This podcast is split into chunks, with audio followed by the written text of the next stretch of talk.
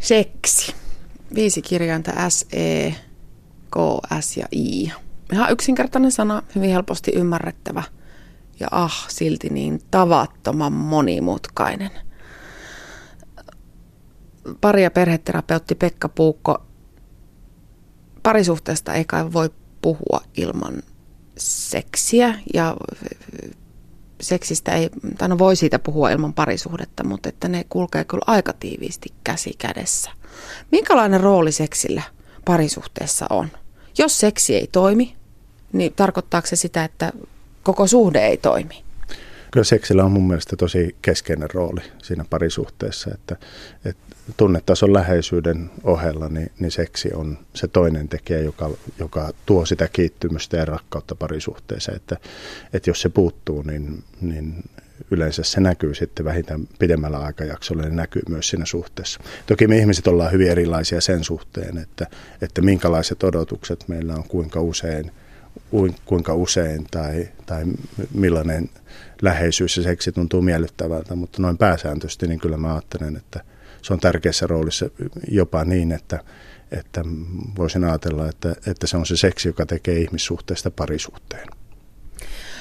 Sä otit tuon tunnetason läheisyyden tuossa jo puheelle, puheeksi. Kun puhutaan seksistä, niin mehän ei puhuta pelkästään siitä aktista, siitä yhdynnästä, vaan me puhutaan ihan valtavan isosta asiasta, monimutkaisesta asiasta, johon tunteet liittyy hyvin, hyvin tiiviisti. Unohtuuko tässä seksi, kaikessa seksipuheessa se, että kyse ei ole pelkästään fyysisestä, vaan myöskin tunnetason kohtaamisesta?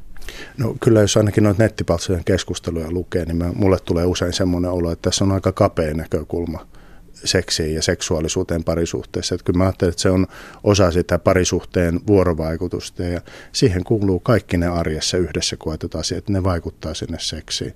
Että et siihen vaikuttaa terveydentila ja elämäntilanne ja, ja, ja se, miten asiat hoituu siellä kotona, miten kohdataan toinen toistansa. Että se on hyvin, hyvin niin kuin monialainen ilmiö ja, ja se ehkä joskus jää huomaamatta, ainakin silloin, kun tuntuu, että tämä homma ei toimi. Niin siis periaatteessa kyseessähän on sangen yksinkertainen toimitus, no niin kuin itse, jos mietitään sitä fyysistä toimitusta, mutta että se on niin monitasoinen, että sitä ei, se ansaitsee vähän paremman kohtelun.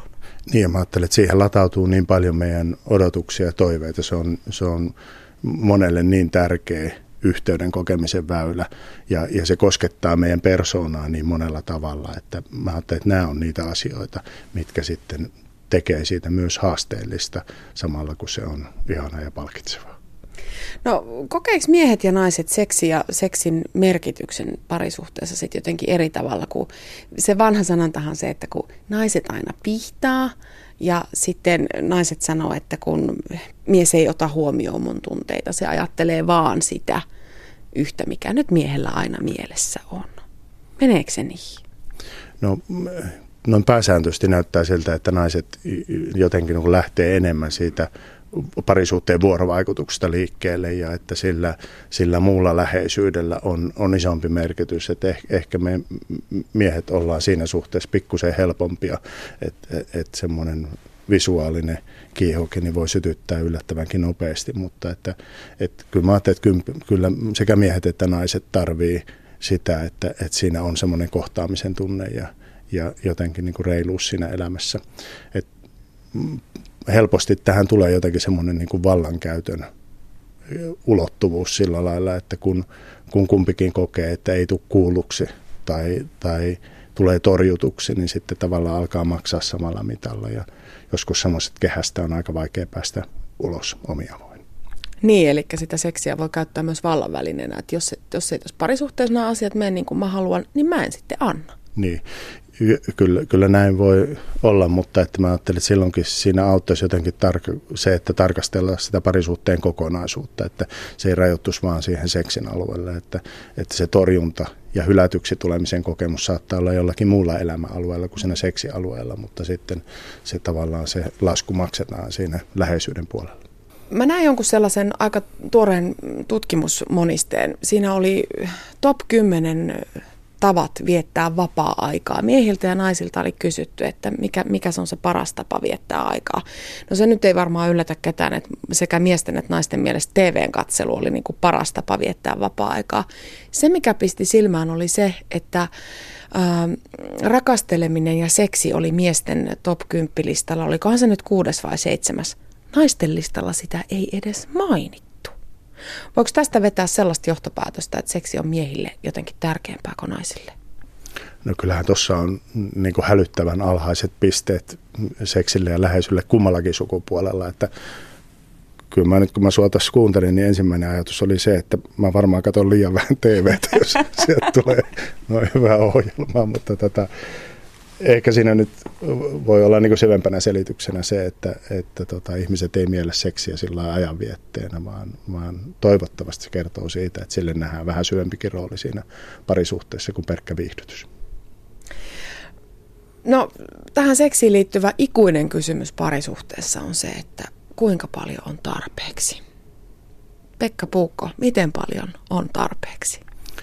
Tarpeeksi on varmaan se, että kumpikin puolisoista on suht koht tyytyväinen ja, ja, ja pärjää sen asian kanssa. Että, että ulkopuolelta sitä on aika vaikea ruveta määrittelemään. Paljon on puhuttu siitä, että suomalaisten yhdyntätiheydet on laskenut, että se on jossain kerrassa tai puolessatoista kerrassa per viikko. Mutta tota, mun mielestä niitäkään ei pidä niin kuin kauhean tiukasti tuijottaa, että, että olennaista on se, että, että mihin puolisot on tyytyväisiä ja, ja sen kanssa pitäisi niin kuin olla sillain, ei pitäisi liikaa miettiä sitä, että mitä muut tekee. Pitäisikö tässä mieluumminkin puhua laadusta kuin siitä määrästä? No kyllä mä luulen, että ne kulkee käsikäin, että, että jos se yhdessä olo ja seksi tuntuu hyvältä, niin, niin kyllä sitä määrääkin silloin on riittävästi. No me sanotaan, että me eletään sellaista ylikorostetun seksuaalisuuden aikakautta, sitä tissiä ja pyllyä pukkaa niin kuin joka tuutista ja seksi, siitä puhutaan julkisuudessa paljon, siitä tehdään valtavasti lehtijuttua, media on täynnä erilaisia seksiasioita. Yksityisestä on tullut tietyllä tavalla julkista, että se mikä ennen oli pariskuntien välinen asia, niin sillä repo, repostellaan ja retostellaan nyt ihan avoimesti. Korostuuko seksi liikaa parisuhteissa nykyään?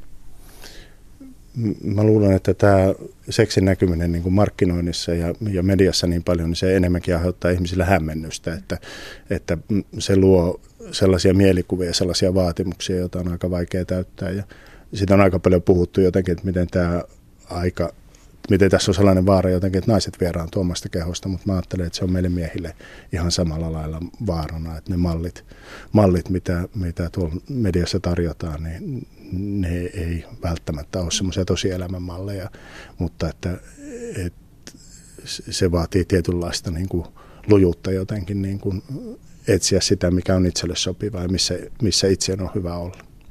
Niin, mä mietin, että jos sun malli niin kun seksielämään tulee pelkä, pelkästään esimerkiksi kovasta pornosta, niin kyllähän siinä rouvaa aika kovilla on, kun pitäisi taipua siihen tähän ja tuohon asentoon ja suostua aika moiseen. Voiko se olla niin, että se kuva siitä normaalista terveestä seksielämästä vääristyy, kun sitä tarjontaa on niin paljon? No erityisesti nuorten suhteen mä huolissaan tästä, että, että jos, jos ne kohtaamisen mallit tulee sieltä, että koska ne on tosi niin kuin pornon maailma, niin se on hyvin tämmöistä suorittavaa ja siinä ei paljon sille kohtaamiselle ja hellyydelle ja läheisyydelle jää tilaa, niin, niin on se huolestuttavaa, jos joku lähtee näillä, näillä eväillä ihmissuhteeseen ja ei, ei ymmärrä sitä, että nämä on nyt kuvitettua fantasiaa eikä todellisuutta.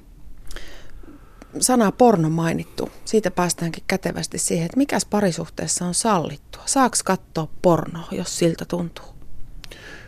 No, musta siitä on hyvä keskustella puolison kanssa, että ei, ei siinäkään ole ehdottomia rajoja. Yleensä muutenkin mä ajattelen seksuaalisuuden suhteen, että se mikä kummallekin sopii, niin se on yleensä ok, että kun ei ketään vahingoiteta, niin siinä ne rajat menee sitten, että, että vaikea sitä on niin kuin ruveta direktiiveillä määräämään, että mikä, mikä on sallittua ja mikä ei.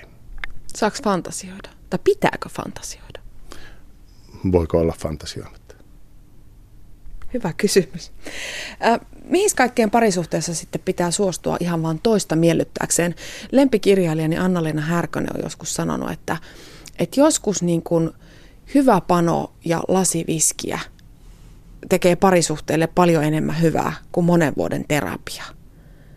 Niin voiko olla niin, että joskus kannattaa vaan suostua, että toisen kanssa on helpompi elää, vaikka nyt ei itse niin kuin ihan valtavaa kiihotusta kokiskaan, eikä välttämättä edes haluaisi? No mun mielestä parisuhteessa on paljon tämmöistä vastaan tulemista, että, että joku juttu ei just sillä hetkellä ole itselle niin kivaa, mutta, mutta siihen voi lähteä siksi, että tykkää toisesta ja haluaa toiselle sen mielihyvää. Mutta mut herkkä juttu tämä on sillä, että jos sitä tekee jatkuvasti ja, ja varsinkin jos joutuu niinku ylittämään joitakin omia rajoja, niin aika nopeasti se johtaa sit siihen, että oma halu alkaa kuihtua. Että, että semmoinen herkkyys itseään kohtaan tuossakin asiassa on minusta tärkeää.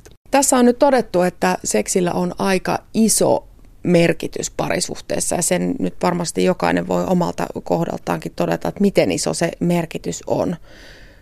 Mutta sitten tulee niitä päiviä, kun ei vaan kerta kaikkiaan huvita. Päätä särkee, väsyttää, ei jaksa. Pari- ja perheterapeutti Pekka Puukko, mistä se haluttomuus johtuu? No tuossa oli aika hyviä syitä, mitä sä kerroit, että, että päätä särkee tai ei jaksa ja se voi olla oikeasti niin, että mä ajattelen, että kyllähän siihen, että terveydentila vaihtelee, sairaudet vaikuttaa, elämän stressi vaikuttaa niihin haluihin, että ei se ole irrallaan niin kuin muusta elämästä ja että, että se on aika niin kuin luonnollista, että tuommoisessa elämänvaiheessa ei, ei ehkä se seksi samalla tavoin kiinnostaa. Suru on myös semmoinen, joka monelta vie, vie halut. Se on vähemmän tunnettu asia, mutta että, että vaikuttaa monilla. Että, että nämä on semmoisia tavallisia syitä ja jotenkin hyvä, hyvä ehkä ottaa huomioonkin se, että, että ei, ei se ole aina samanlaista. Jonkun tutkimuksen muistan lukeneen, että siinä, siinä sanottiin, että noin kaksikymmentä prosenttia miehistä, neljäkymmentä prosenttia naisista tuntee jossakin vaiheessa elämäänsä haluttomuutta. Ja mä ajattelin, että silloin ei tarkoita tämmöistä, niin kuin, tämmöistä päivää, että nyt ei kiinnosta, vaan pitempää jaksoa, kun, kun se seksi ei tunnu samalla tavoin kiinnostavalta kuin ennen. Ja sitten on tietysti myös se, että jos siinä parisuhteessa on jotakin ongelmia, niin, niin aika nopeasti ne rupeaa. On pariskuntia, jotka sanoo, että meillä on aika paljon näitä ongelmia, mutta meidän seksi toimii. Ja sitten on niitä pariskuntia, jotka sanoo, kertoo siitä, että kun, kun nämä ongelmat alkoi, niin seksikin alkoi hiipumaan. Um, niin, se voi olla se niinkin päin, että se seksi toimii ja sitten mikään muu siinä parisuhteessa ei toimikaan. Se on mun mielestä aika jännä yhdistelmä. Mistähän se johtuu? No, siihen mulla ei ole kyllä täsmäistä vastausta, mutta aika ajoin se tulee vastaan. Ja sitten sit mä ajattelen, että kyllä se on omalla tavalla hyväkin juttu. Että siinä on kuitenkin yksi, yksi semmoinen vahva tavallaan tukipilari sille suhteelle, että sitten, sitten voidaan lähteä keskittymään niihin alueisiin, jossa, jossa sitä vuorovaikutusta pitää oikeasti kehittää, mutta että sehän on hyvä juttu, että, että kuitenkin yhdellä tärkeällä elämäalueella tämä yhteys on olemassa. Niin, jos meidän kehot osaa keskustella keskenään, niin se voi olla, että me opitaan muutenkin sitten keskustelemaan keskenämme. Kuinka pitkään sitten sitä haluttomuutta pitää sietää? Missä vaiheessa se ei mene enää normaalin kausivaihtelun piikkiin, vaan puhutaan sellaisesta asiasta, että sille pitäisi jotain tehdä? No tossakin mä ajattelen, että sitä on vaikea ulkopuolelta sanoa, että kun, kun pariskunnat on, ja me yksilöinä ollaan niin eri rytmisiä näissä asioissa, että jollekin se riittävä kertamäärä on vaikka kerran kuussa. Ja mä ajattelin, että silloin jos puolisot menee niin kuin samassa rytmissä näiden asioiden kanssa, niin se ei ole ongelma. Mutta että sitten, jos siinä on isoja eroja, niin sit sitä on ehkä hyvä ottaa keskustelua ja ruveta, ruveta selvittelemään sitten sitä asiaa. Siihen haluttomuuteenhan liittyy paljon erilaisia tunteita. Esimerkiksi, että jos toinen jatkuvasti tekee aloitteen ja tulee torjutuksi kerta toisensa jälkeen, niin se varmaan syö miestä tai naista aika nopeasti. Tulee vähän sellainen olo, että mä oon tällainen kerjäläinen nyt tässä, taas kokeilen kepillä jäätä, että josko tänään. Niin, mä ajattelin, että se on kuitenkin aika semmoinen kokonaisvaltainen tilanne, että jos me tavallaan niin kuin tarjotaan itsemme toiselle paljaana ja toinen sanoo ei kiitos, niin, niin se on aika syvälle menevä hylkääminen ja, ja, muuta, ja aina silloin tällöin sitä kestää, mutta että sitten tarvitsisi kyllä varmasti niitä kokemuksia myös, että tulee hyväksytyksiä ja vastaanotetuksi. Mitäs muuten toi aloitteen tekeminen? Onko siitä jotain tutkimuksia, että kumpi tekee useammin aloitteen, mies vai nainen? Mä en muista sellaiseen, sellaiseen törmänneeni, mutta, Mutta mä pikkusen olen ihmetellyt tätä aloitekeskustelua, kun siitä, siitä jää niin kuin semmoinen vaikutelma, että aloitteen tekeminen on sitä, että, että kysytään jossain vaiheessa, onko meillä tänään seksiä. ja ja tota, mä itse ajattelen niin, että aloitteen tekeminen tarkoittaa sitä, että siinä suhteessa on sitä läheisyyttä niin paljon, että se aika ajoin niin kuin muuttuu seksiksi muodossa tai toisessa, mutta että se ei ole semmoinen niin kuin päätösasia tai semmoinen, niin kuin, että siitä, siitä käydään tiukkoja neuvotteluja, vaan että sitä läheisyyttä on niin paljon, että siitä on jotenkin luontevaa siirtyä rakasteluun. Mä ajattelin, että on elämäntilanteita, joissa, joissa tämmöinen niin kuin läheisyyden ylläpito ei välttämättä ole mahdollista. Että esimerkiksi tämä pikkulapsivaihe on semmoinen, että siinä voi olla, että joudutaan turvautumaan tämmöiseen kalenteriseksiin, mutta, mutta pääsääntöisesti niin mä ajattelen, että että se rakastelu nousee siitä parisuhteen läheisyydestä ja se siirtymä on aika mutkaton, jos sitä läheisyyttä on riittävästi.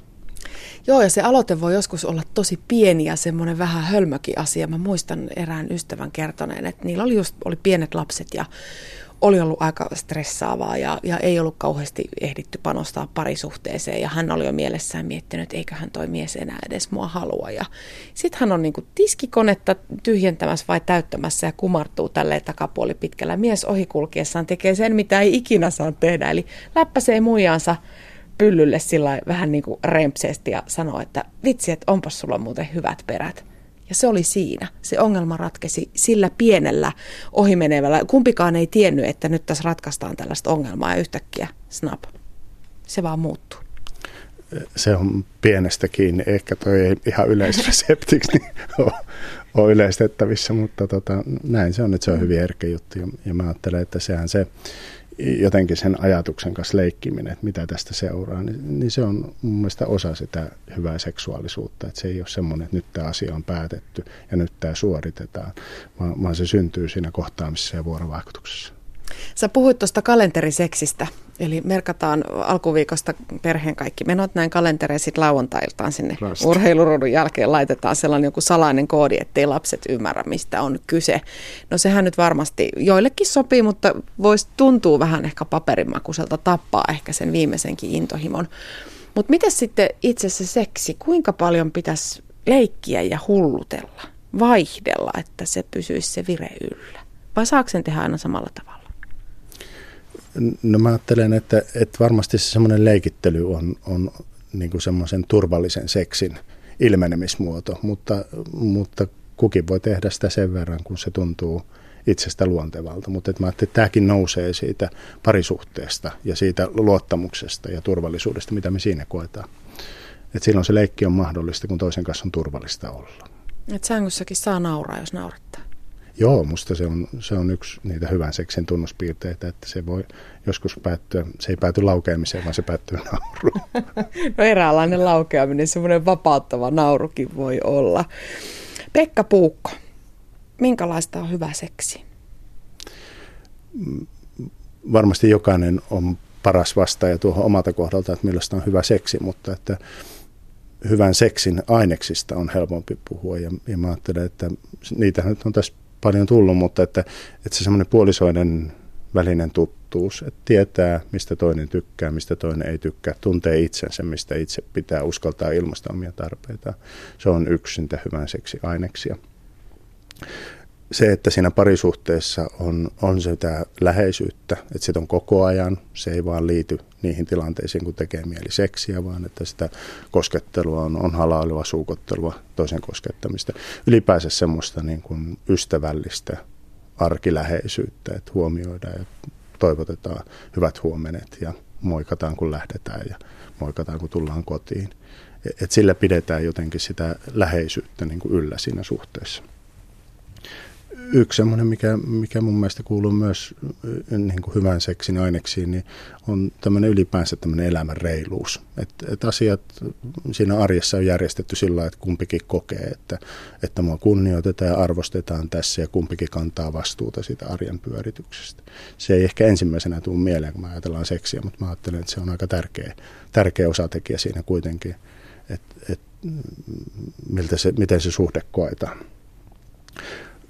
Se, että kyetään selvittelemään ristiriidat, että et ne ei jää jäytämään sinne taka-alalle jotenkin. Uskalletaan nostaa kissa pöydälle ja, ja selvittää asiat, niin se on, se on myös niitä hyvän seksi aineksia. Ja sitten tämä on vielä tämä yksi jotenkin tämä tämmöinen niin kuin joustavuus tai leikillisyys siinä, että sen ei tarvitse olla aina samanlaista, ei sama aika ja sama paikka, vaan, vaan siinä on semmoinen väljyys ja että se voi joskus olla hyvinkin intohimoista ja joskus sitten päättyä nauruun, niin, niin siinä mä ajattelen, että on aineksia hyvälle seksille. Ja näähän on samat ainekset kuin, kuin mistä voisi puhua, että hyvän parisuhteen ainekset.